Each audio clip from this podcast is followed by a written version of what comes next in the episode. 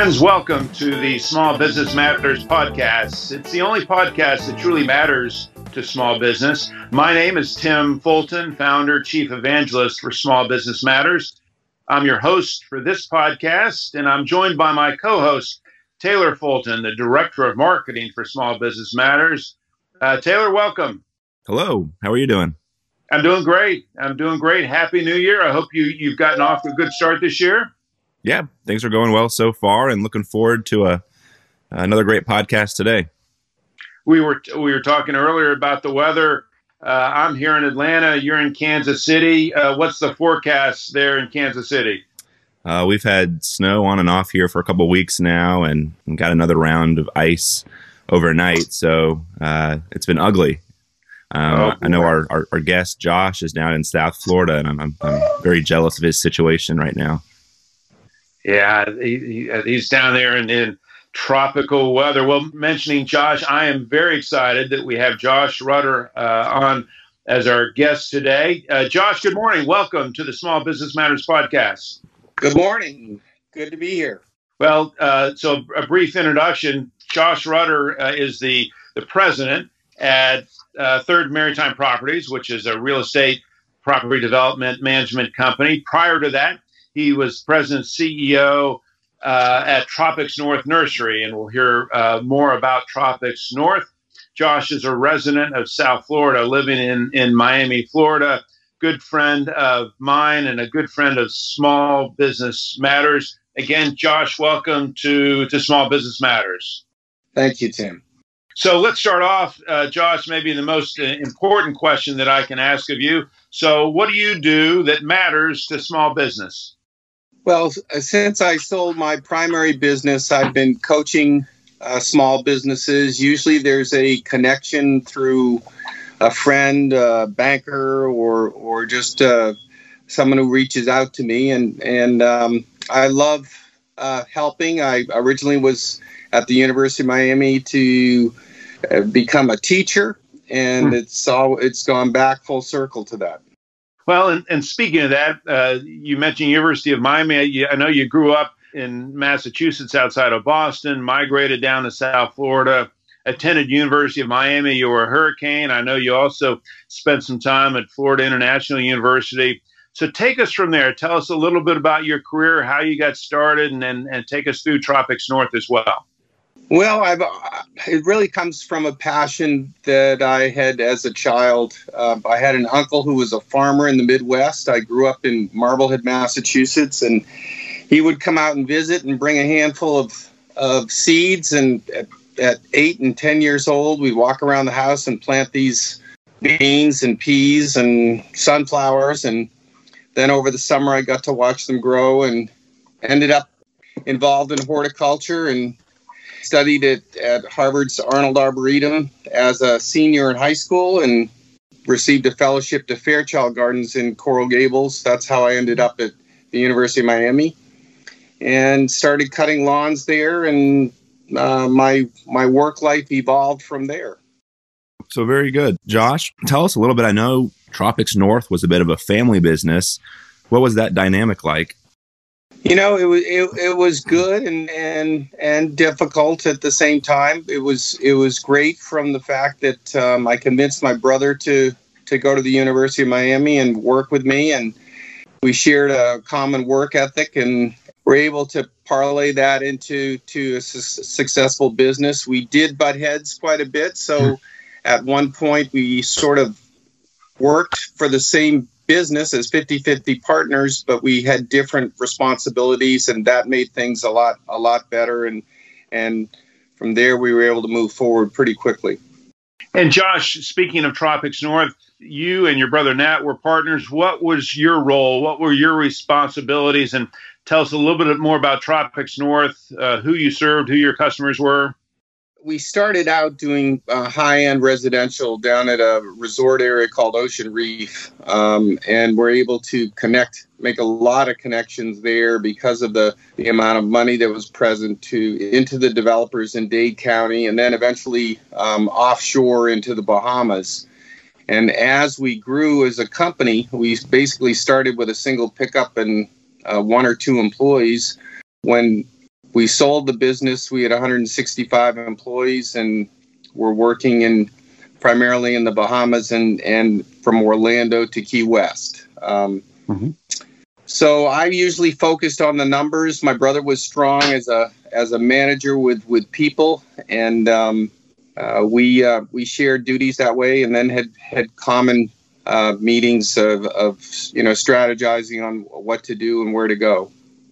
So, uh, as Taylor mentioned, this was a this was a family business, and certainly in the United States, we have many family businesses.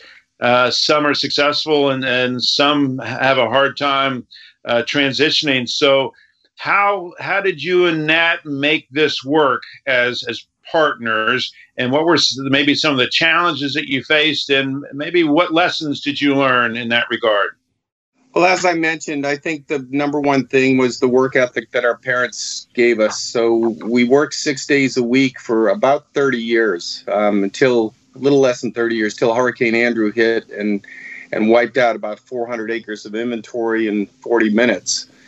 Um, and that made us step back a little bit. But we also played hard and enjoyed each other um, away from work and sort of separated that totally. Our families vacationed together everywhere, and and uh, we love sports. So we had uh, Panther tickets and Dolphin tickets, and and uh, we um, uh, we spent a lot of time together uh, away from work, and didn't spend that much time together at work because we had different responsibilities. So it, it worked well.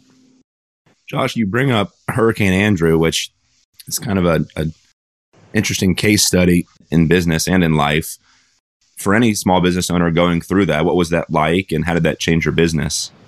Well, you know, it, it was it was humbling, um, without a doubt. Um, we had about two million dollars worth of inventory on just under 400 acres, uh, and no insurance on it, and we lost all of that, as I said, in in about 40 minutes time. We had very little debt before, but life is quick, and and uh, these things happen. I tell my kids all the time that that uh, enjoy when you can and and understand that there's another curveball coming and and roll with it. Have faith and and uh, you'll you'll get through it. It's um, you know a lot of people were devastated by it. Uh, my brother probably took it a lot harder than I did. Um, I sort of looked at it as as wow, that was incredible. Um, uh, to see that much devastation over a small, you know, 30 mile wide swath was was phenomenal. It just was, uh, and to me, impressive, and and uh, had little choice coming out of it, but to you know, get back to work. Mm-hmm. Josh, as a follow up to that, what would you recommend to other small business owners in terms of uh, disaster preparation? How could maybe you and Nat have been better prepared for such a disaster? And then, secondly, after the disaster, what suggestions or recommendations would you make? What what could you have maybe done differently or or, or better following the hurricane? Well, in hindsight, the the probably the one of the bigger mistakes was to rebuild the nursery inventory. Being uh, living things, it was vulnerable to you know freezes and it was vulnerable to to drought, to salt intrusion. We were in what's called the East Glade towards Key Biscayne, and um, so so it was susceptible to a lot of potential natural loss. Um, now the returns were really high, so that was the risk reward side of it.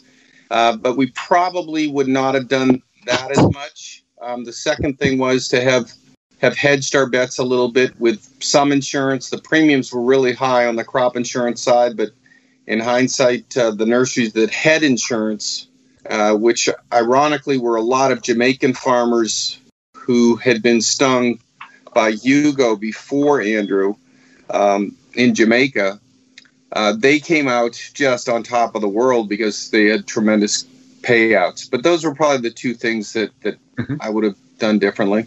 And then you eventually uh, sold Tropics North. Take us through that experience leading up to the sale and then uh, post sale. How did you prepare for that? And again, what did you learn from that experience?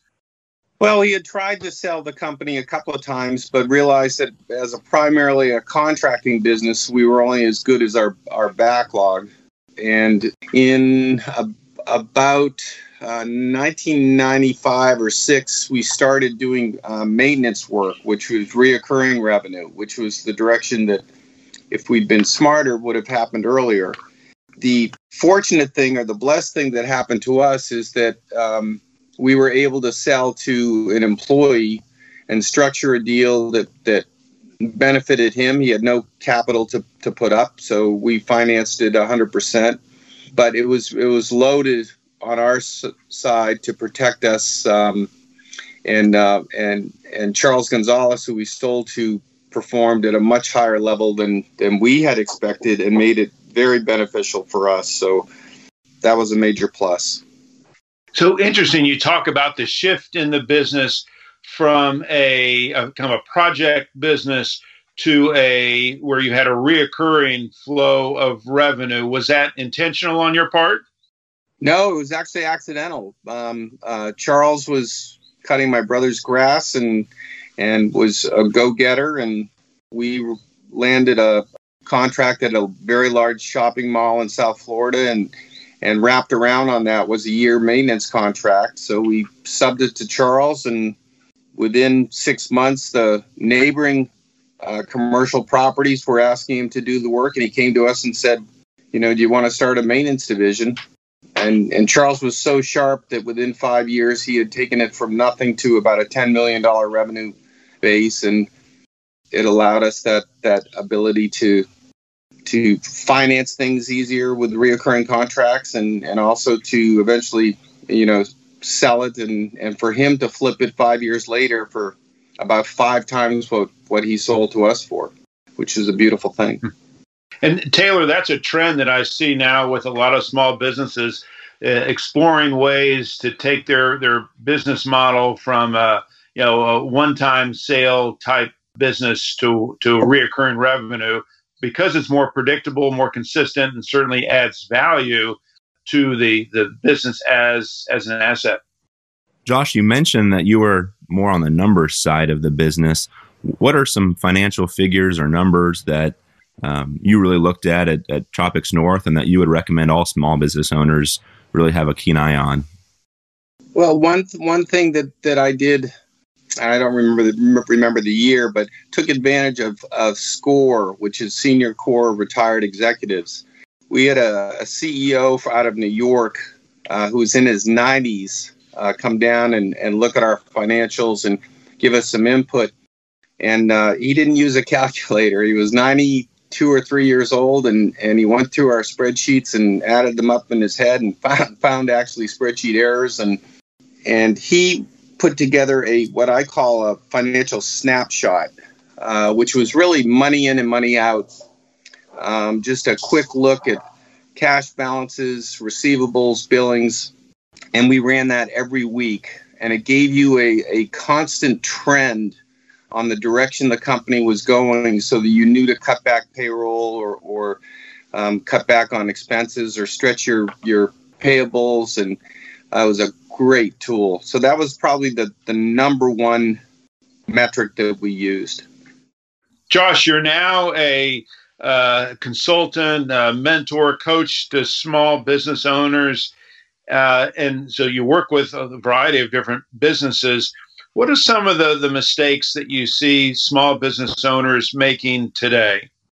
You know, Tim, if, if you'd asked me that before I started doing this, I would have had a totally different answer. But what I what I find in almost every case is they commingle financials. In other words, and I'll give you three examples mm-hmm. of three companies I've worked with. If it's a landscape company, they have the landscape contracting and the nursery combined. Uh, there was a tree trimming company I worked with who had a spray division and they had the financials combined.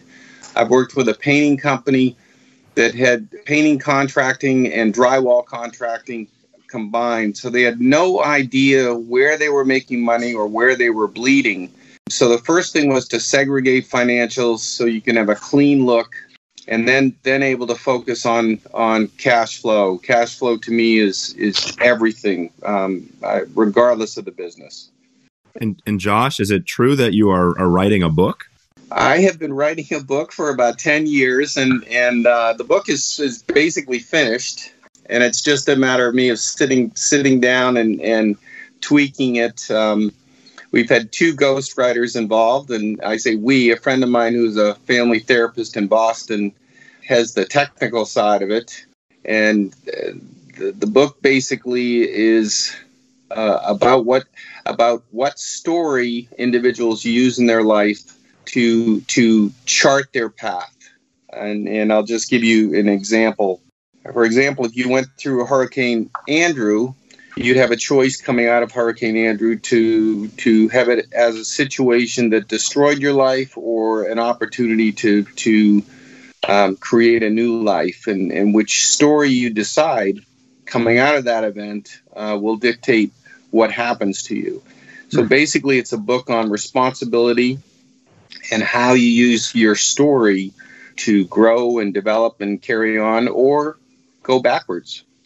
Um, and that's the that's the the really the, the idea behind the whole concept. And there and there's a lot of of, of psychological tools and practices and studies that that my friend Rob has brought in to use as tools to to analyze your life and, and to analyze your situation and to understand it better. And when can we expect a, a publication date? Way to go, Taylor. Nice. oh gosh, it's just me procrastinating. That's all. It's almost like it's it's been therapeutic, cathartic for me to to to write it. So um, I I'm I don't have a date for you. I think I've had my pre-order for like five years now. yeah, yeah. Well, I have I have, haven't spent the check. okay. Uh, last question John. for you before I go into to rapid fire. I think I was told recently that you were uh, a Miami Dolphins season ticket holder for many years and have, have now decided to to turn in your tickets and, and save your money. Uh, from a, a, customer standpoint, what, what are some of the reasons that you feel that uh, you, you, made that decision and, and what can business owners learn from that situation?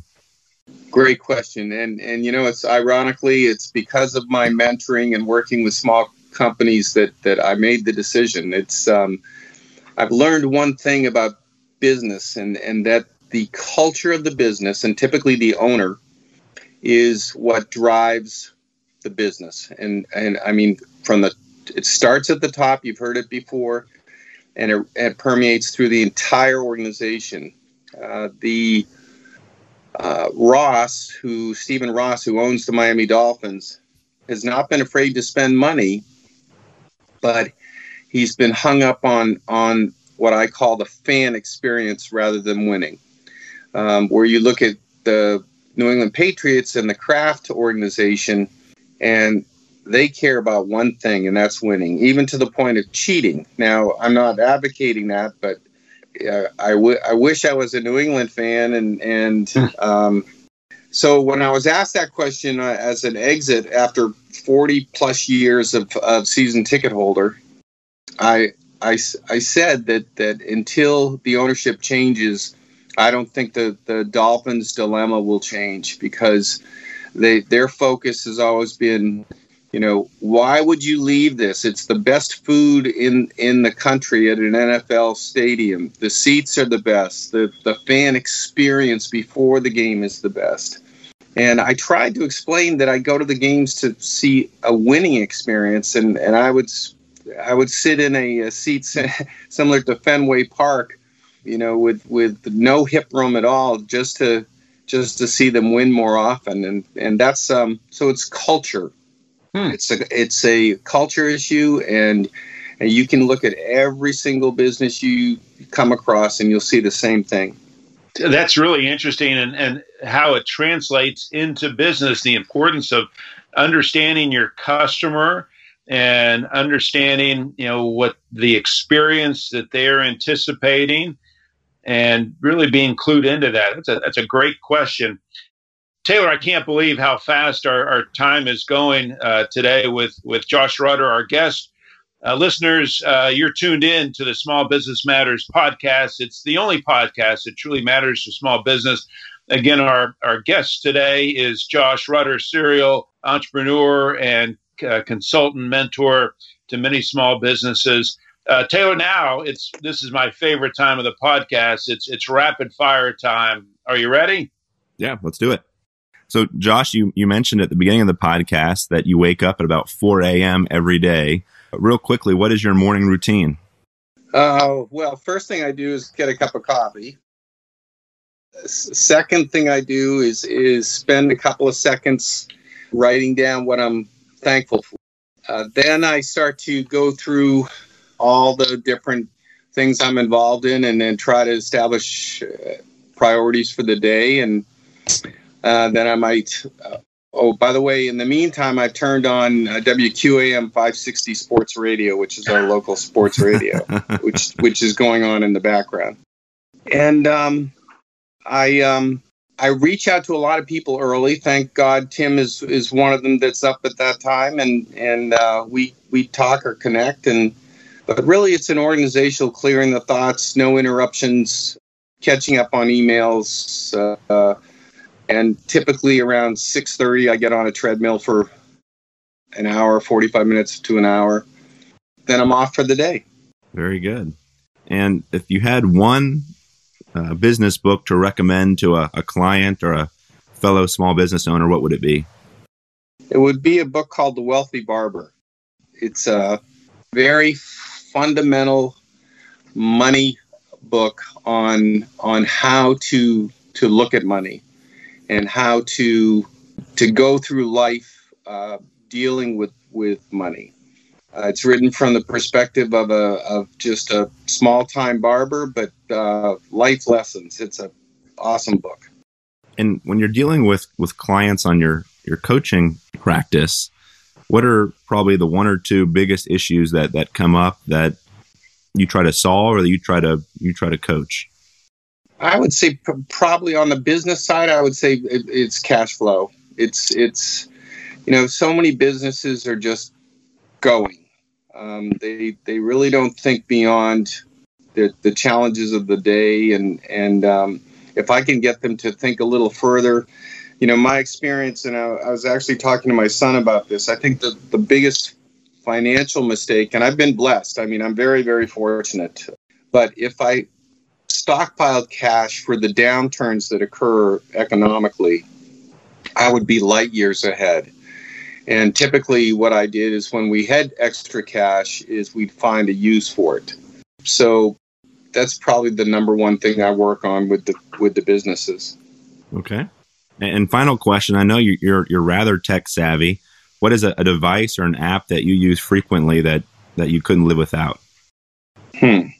Well, mobile banking has definitely uh, made you know made life wonderful. It's just so easy to, to deposit checks and deal with with you know spreadsheets. But I, but probably um, uh, Google Sheets, I would say, is the is the number one app or device that I use that that and I I use it for everything. I mean, I, I do it, use it for scheduling. I use it for organizing. I, I use it for running numbers. Um, it's it, that's the problem probably the number one.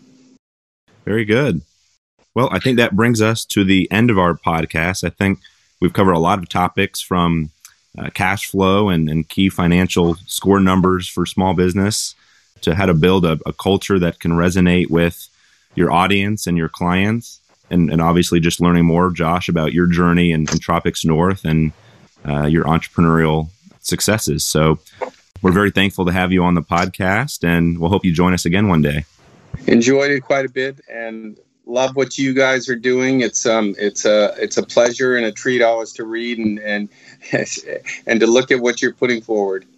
And Taylor, like you, I've got a, just a page of notes from Josh, including you know, the importance of, of shifting the business model to uh, a reoccurring revenue, uh, willing to uh, ask for help. And in Josh's case, he reached out to a consultant from SCORE, which uh, is a federal agency, uh, an arm of the Small Business Administration. Disaster preparedness. Is your company ready for a disaster uh, today? The importance, particularly in family businesses, of clarity in roles, as, as Josh outlined between he and his brother. Uh, and finally, the idea that you know some of the most successful business owners, small business owners, they don't make their money at the top of the economy. They make their money at the bottom of the economy, and and the importance of of having cash available when the economy does come to to the bottom. That's a just a great takeaway. So, Josh, I want to thank you as well for for being with us. Listeners, thank you for listening to the Small Business Matters podcast. It is the only podcast that truly matters to small business. May each of you continue to pursue all that matters. Thank you.